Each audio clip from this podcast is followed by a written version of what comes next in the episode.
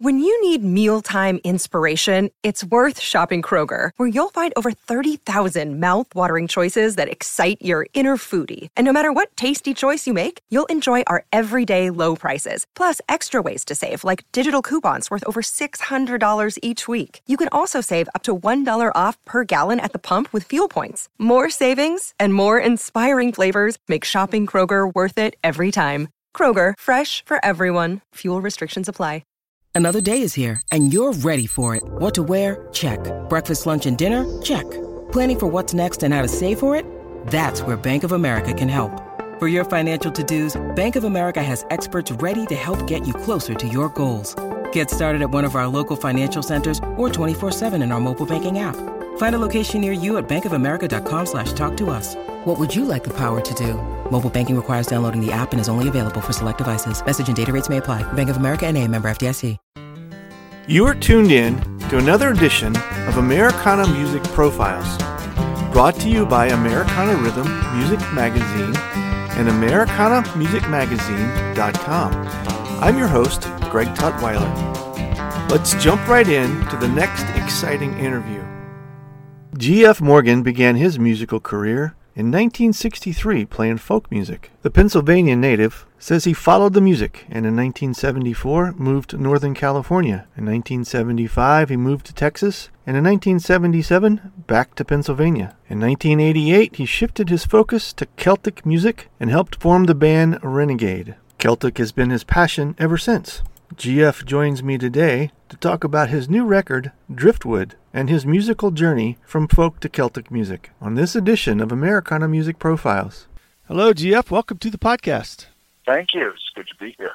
Thanks for um, taking the time to speak with us today. I am looking forward to learning about what you've been up to. You've, you've kind of been at this for a little while, haven't you? At this, yes. Quite a while. Yeah. um, if if I read correctly, you you were uh, in the folk music scene in the early sixties. Is that right? Uh, yes. Uh, I, that's where I first started learning music on my own uh, by way of um, watching other people play guitar and just picking up chords and finger styles and, uh, you know, songs. Songs were my favorite. And I have a My friends all say I have an incredible memory for songs and music. Yeah. So I started learning at, at about the age of ten years old. Okay.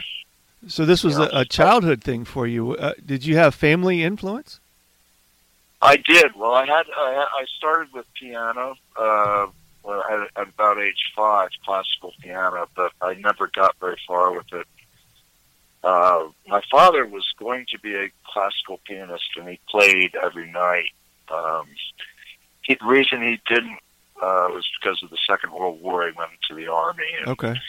when he came out, he didn't have uh, he didn't have his edge anymore, and uh, he never was able to get it back again. I see. Wow. You know? So, so there was a lot of music in the family. My mother uh, practiced guitar. She played. Uh, She played in a group of artist circles, one of whom was Carl Sandburg. And, oh, cool. Uh, yeah. I just, and I have um, a sister who's musical. Um, and, uh, yeah, so there was a great deal of music in the family. So you, you settled into this uh, Celt- Celtic theme, but that wasn't what you started out in, is that right? No, it's always been something that's been in my life. Uh, my father, I think, when the Clancy brothers first came over from Ireland, my father brought home their, their albums. Okay. Uh, and I, I probably wore, uh, got played it so many times that the needle went straight on through to the other side. uh, but, uh, so it's always been there for me. I've always loved uh, Celtic music, Scottish, Irish, Welsh. Mm-hmm. And uh, it's always been there, but no, I, I originally started playing, uh, like every kid wanted to play rock and roll and be a star. Right. And then I realized that you had to go work at school. and, and you actually had to work at this to be good at it. Yeah, yeah. So I decided that I would uh, move on, and I, I found an old John Duffy and the Country Gentleman album. Oh, cool. Which, is, of course, is bluegrass. Right. And I started following that and learning. I heard the mandolin on that. I started. I picked up an old mandolin, that secondhand mandolin, started learning that. And, uh, you know, kept right at it. And then I started hearing uh, Celtic music, uh, Boys of the Loch, the Chieftains, and switched over pretty quickly. I also did a stint as a sideman in, in country western music for a couple of different people when I, when I lived in Texas. Okay. But, but yeah. uh, Celtic has always been there. It's always been something that's uh, moved me very much emotionally. Okay. Yeah, I read where you had moved uh, around a bit into different musical communities. Was there a particular thing that, that caused you to to move so much, or, or just... Uh, restless spirit. I think I was just searching, really. Uh-huh. Um, I was I was searching to. Uh, I was I tended to be drawn to areas where music was alive, and when I say alive, I mean people weren't just listening to it; people were taking it, making it their own through their interpretations or writing it, and it was active, not dormant or stagnant. Mm-hmm. So areas like Austin, Texas, in mm-hmm. the seventies, you know, with uh, Willie and uh, oh my word, how many stars came out of that? Right, uh, yeah. So Austin was a great place to be. Um, Northern California was very, very fine as well, because there was a lot of, you know, experimental music going on. People were open to new ideas. Um, So, I, yeah, and, and uh, you know, wherever the community has good music, I think there are good ideas flowing, and the world is growing. That's when, my way of yeah. looking at it. When did you lock into Celtic as your um, your present form of music? When did you move from the, the rock to the folk? I think you even maybe dabbled in some bluegrass. When did Celtic kind of become your main style? Celtic really started to uh, open up for me in, in the early nineteen seventies. Uh, and there were several musicians whose work really kind of uh, opened that door. Mm-hmm. Uh, and Andy Irvine, Paul Brady uh, being very much uh, important uh, in that. And... Uh, The Chieftains, of course. Mm-hmm. I began. I began to pick up the concertina at that point too, which I mm. had no idea of. I heard a Liam Clancy album on which there was a rendition of "Lever Johnny Lever," which is, of course, a, a, a sea shanty mm-hmm. or sea ballad.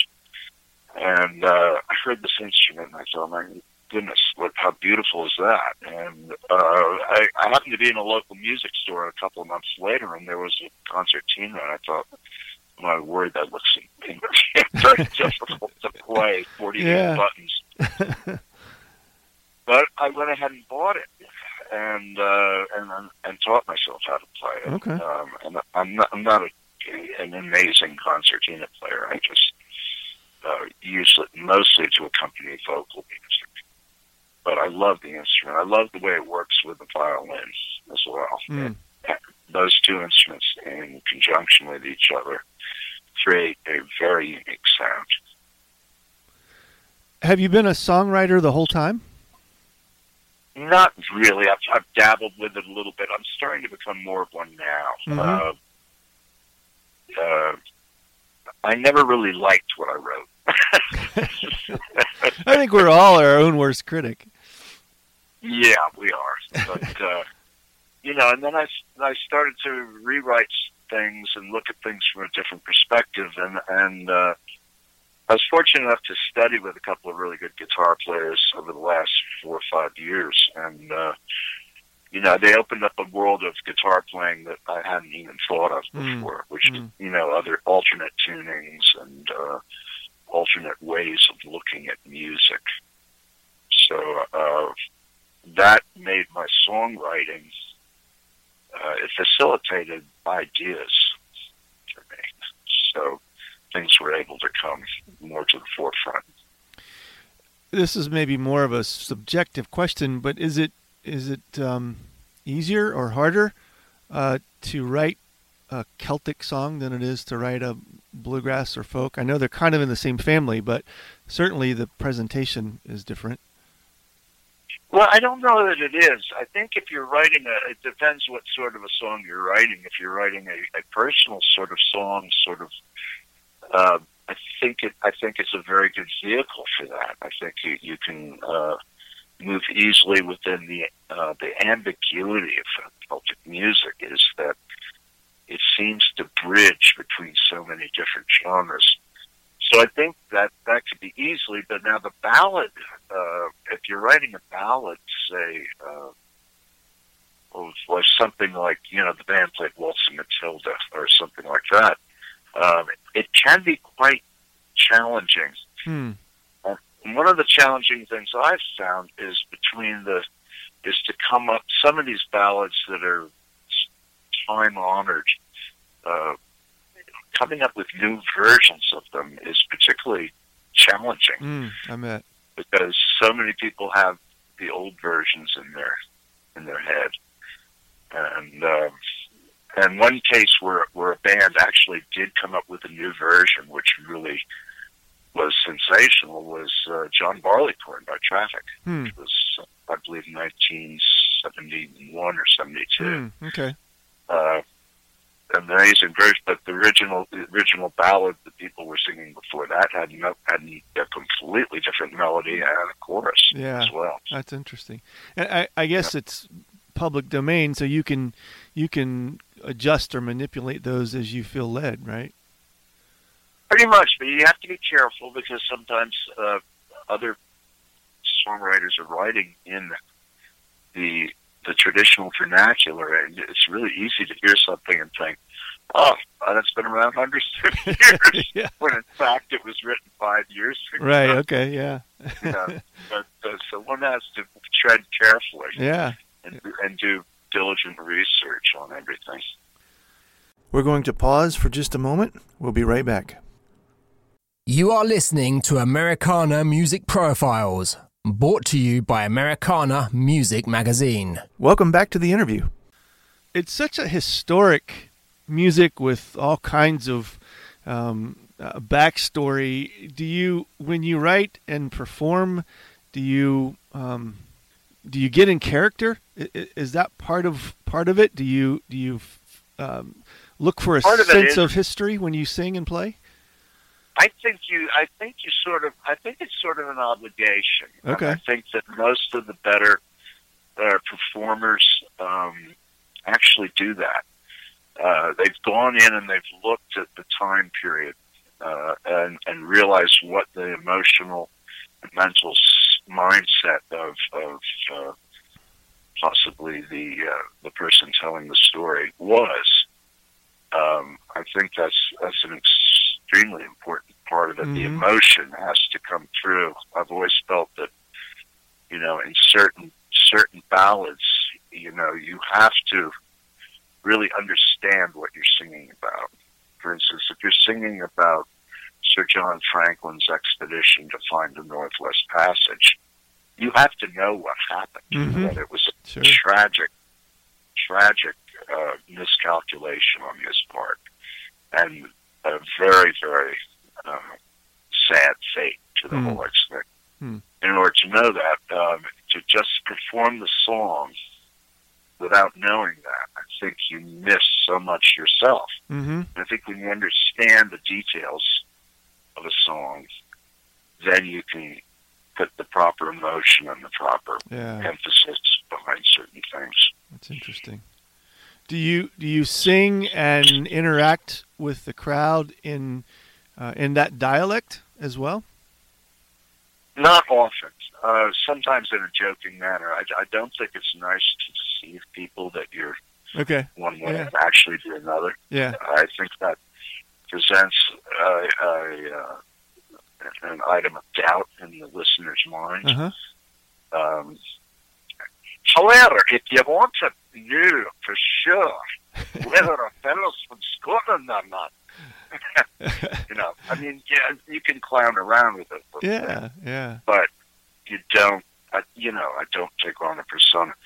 Sometimes I'll find that a ballad that was written, say, in broad Scots, you have to sing it in broad Scots. Okay. Uh, or your best attempt at that. Um, the other one I have a great deal of difficulty is, is so many of the singers sing in their native languages now, mm. in, in Scots Gaelic or Irish Gaelic or Welsh. And I think you really have to know those languages before you try to sing like that. Yeah, that's interesting. Um, do, do it's you... so easy to go wrong with yeah. it. Yeah, I can imagine. Do you have deeper family ties to, to those parts of the country, do you know, or the world? Other parts of the world, yes. Uh, yes, I actually, uh, Welsh is fairly predominant, but there's also a good portion of Scots and Irish in me, as well as English, Danish, mm-hmm. Dutch, and French. Hmm. Uh, so Northwestern Europe is mostly my, my, my gene source. Yeah, you know? Okay. other, other, other than Lee Wrangler, that's my gene source. So the the new record is um, Driftwood, and if, if I'm reading correctly, this is your third record, right? It's the third one I've done. It's the first one I've done under my own name. Okay, okay. Um, and uh, the other two that I did were first with a band called Renegade, and then that morphed into a group called Molly Hawks, which was fairly short-lived. Um, some of the players from Molly Hawks actually are on Driftwood. Nancy Brown and uh, Bayard Osthaus uh, were both in Molly Hawks. Um, but this one was done up in Maine, uh, just before the pandemic started. Mm, okay. I got started on the album, and my intention was to, uh, while not being physically able to gather all the musicians uh, in the same room, uh, to send out the parts and see what came back. Mm-hmm. And then the pandemic hit, and I thought, oh my Lord, right? I'm never gonna, we're never going to be able to sit down and play this together. Yeah. You know, to get a feel of what each other are doing. Sure, that's so important to musicians to actually yeah. see and hear in person. So I, I sent out um, digital copies. My engineer sent them out, and uh, he, he did an amazing job, by the way, Steve Austin. Um, and uh, I just sat there and I shuddered because I thought I'm going to get, I'm going to get, and, and we didn't use. Um, We didn't use the uh, sound clicks on it, mm. so I had no idea what was going to come back. Mm-hmm. And uh, one by one, they started coming back, and these friends of mine did such a wonderful job. Mm. Uh, it all synced up pretty close, close enough where we could get it in. Mm-hmm. I was very, very happy with the result. Mm, um, that's cool. And I'm very, very pleased, and I'm very, very grateful to all of them for taking the time to do that. How long has the finished product been out? Oh, it's been out since, oh, I think, just roughly December. Okay, so just a couple months. Yeah. Yeah. Yeah. Yeah. Is your intention to, to get these folks or a group of people together as a band and, and tour this as soon as, as soon as the... I would love to. Yeah. I would love to. I think, you know, time will tell where we're all going to be with touring and with performing. I know every single one of those musicians that I've spoken with is raring at the starting gate. Oh, yeah. Out there. We're it's all waiting so, for that green flag, man. I could, yeah. I know. I mean, that's just such an integral part of being a musician. I mean, you can play in your living room for your, I mean, I've been playing in my living room for my dog, who is, you know, a wonderful audience because he sits there and snores through the whole thing. But, uh, you know, getting out and getting, uh, you don't get any uh, feedback, right? Um, right until yeah. you're out there, yeah. And it's very hard for me. I mean, I've put some stuff online and put some stuff out there in the, you know, in the uh, the internet, and, and it's very hard to me to, to gauge mm-hmm. real emotion. Mm-hmm. Mm-hmm. I mean, people have complimentary and the people love it. I've gotten good reviews on the album. Uh, but, you know, it's not the same as being there with the audience and yeah. really connected. Know that you've made a difference yeah. in someone's, yeah. in someone's life. We're missing that third dimension, and it's easy to get to get the digital stuff lost in the ethers um, because everybody's exactly. trying to reach an audience. And, yeah, that, that, that, that third dimensional piece, like you said, with with the live interaction is critical for, for the artist and the audience, I think. Absolutely. Absolutely. It's essential.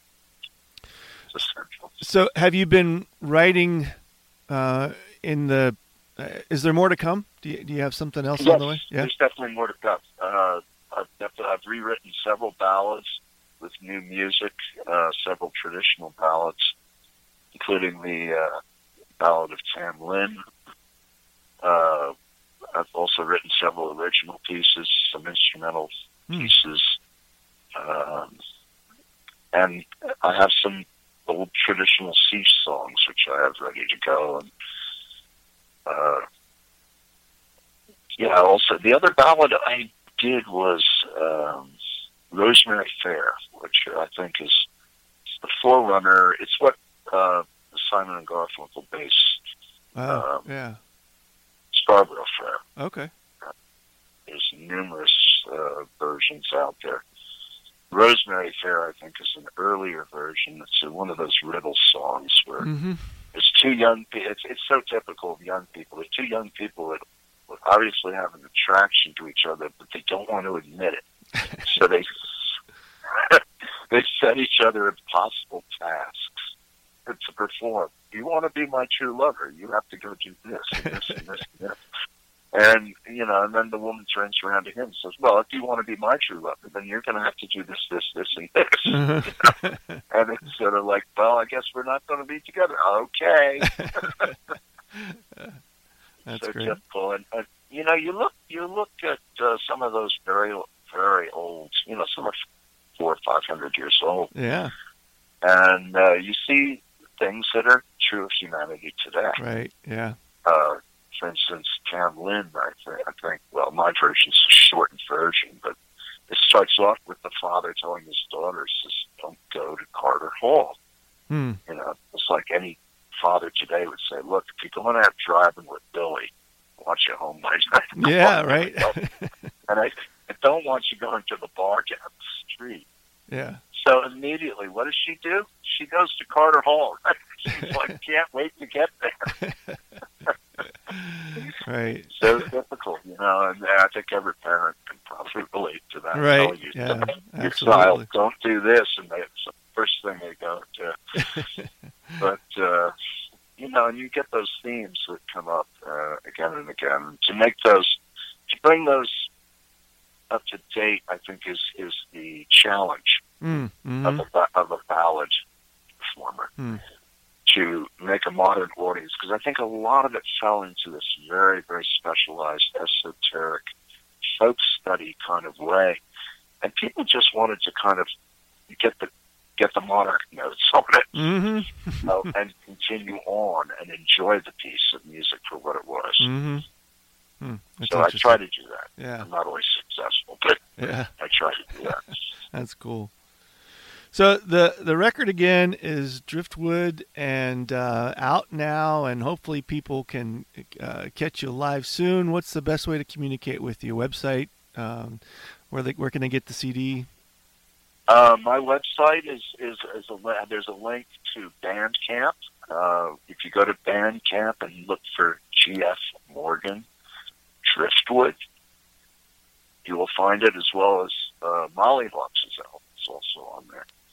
Uh, if you go to uh, Amazon Prime, you can order actual hard copies of the C D, which has the research and everything in the booklet that okay. comes with it, okay. as well as all the lyrics.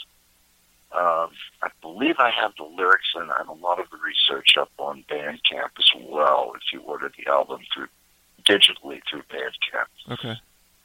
To me, there's nothing like having a hard copy. Oh, yeah, I know, I know. Yeah, uh, I, I think anybody over forty probably still feels that way, but um, Maybe they'll no. come back. Vinyl's back, you know. Maybe they'll come back. I don't know. Well, you know, L Ps have come back. Right, yeah. Vinyl's come back. Yeah. Lord knows why. Yeah. Somebody, yeah, there's a, there's a nostalgia to it, and, and and there's no time like the present to be nostalgic, because we certainly have some pretty pretty uh, disturbing and confusing things to try to fumble through these days. So uh, maybe that's it's... true. I just I just got my first vaccination today after trying and trying and trying. So yeah, I'm lying I'm lying in bed, kind of taking it easy. But uh, yeah, I mean, I, my my. Uh, My, my engineer was saying, "Oh, you've got to do an L P on this album," and I was like, "Really? Are you sure?" Well, I think the Celtic folk bluegrass kind of traditional yeah. style lends itself to needing a piece of vinyl. Maybe it just feels like it. I agree. I think I'm going to do it in a, in a limited edition. Yeah, yeah, cool. Yeah, yeah. So that, look for that in the future as well. Well, thank you, G F. This has been fun. I appreciate you um, taking the time out of your rest from your from your shot to, to chat with us, and uh, we wish you well with it, and uh, I hope you can get out on the road soon. Thank you. Thank you. I hope we're out there soon. Thanks again for tuning in to this episode of Americana Music Profiles. Find us on iTunes at Americana Music Profiles and on the Internet at Americana Rhythm dot com.